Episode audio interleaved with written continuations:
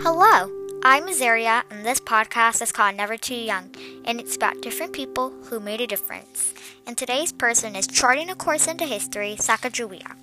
She was born circa 1788 in Salmon, Idaho, USA, and died circa 1812 in Kenel, South Dakota, USA. Her occupation was being an interpreter and navigator, and her boldest moment was saving the Lewis and Clark expedition.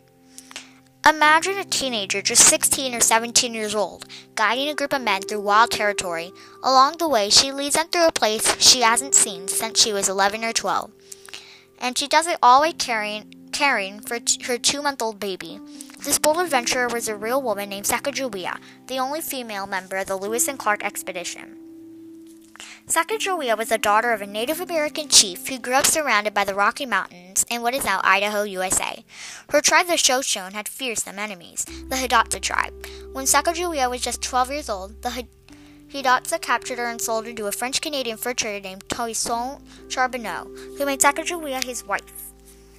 Around the same time, U.S. President Thomas Jefferson was signing on the dotted line to make the Louisiana Purchase, 828,000 square miles, that formed the middle of the United States.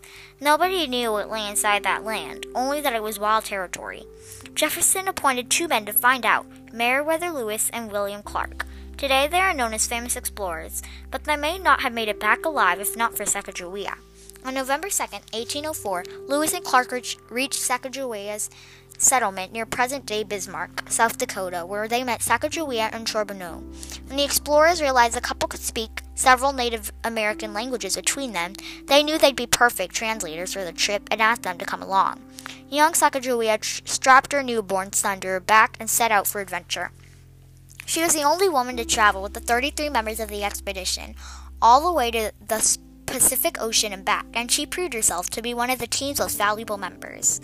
In addition to her skills as a translator, she could identify plants that could be used for food and medicine. And when the group encountered Native American tribes, some of whom had never seen a white person before, Sacagawea's presence let them know the explorers came in peace. War parties didn't travel with women.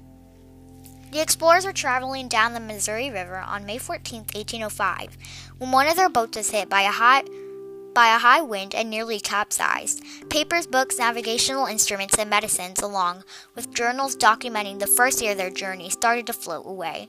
The boat's crew panicked, but Sacagawea didn't. She calmly fished the items out of the river before they could float away, saving them and the mission. After the crew reached the Pacific, the party set off on the return trip, passing through Sacagawea's homeland. Though she hadn't been in the territory for years, she remembered the Shoshone trails of her childhood and became the party's guide, leading them through the untamed territory. On August 14, 1806, after 16 months in the wilderness, the Lewis and Clark party made it back to their starting point. On their 8,000 mile journey, they had survived hunger, mosquito swarms, illness, and extreme weather.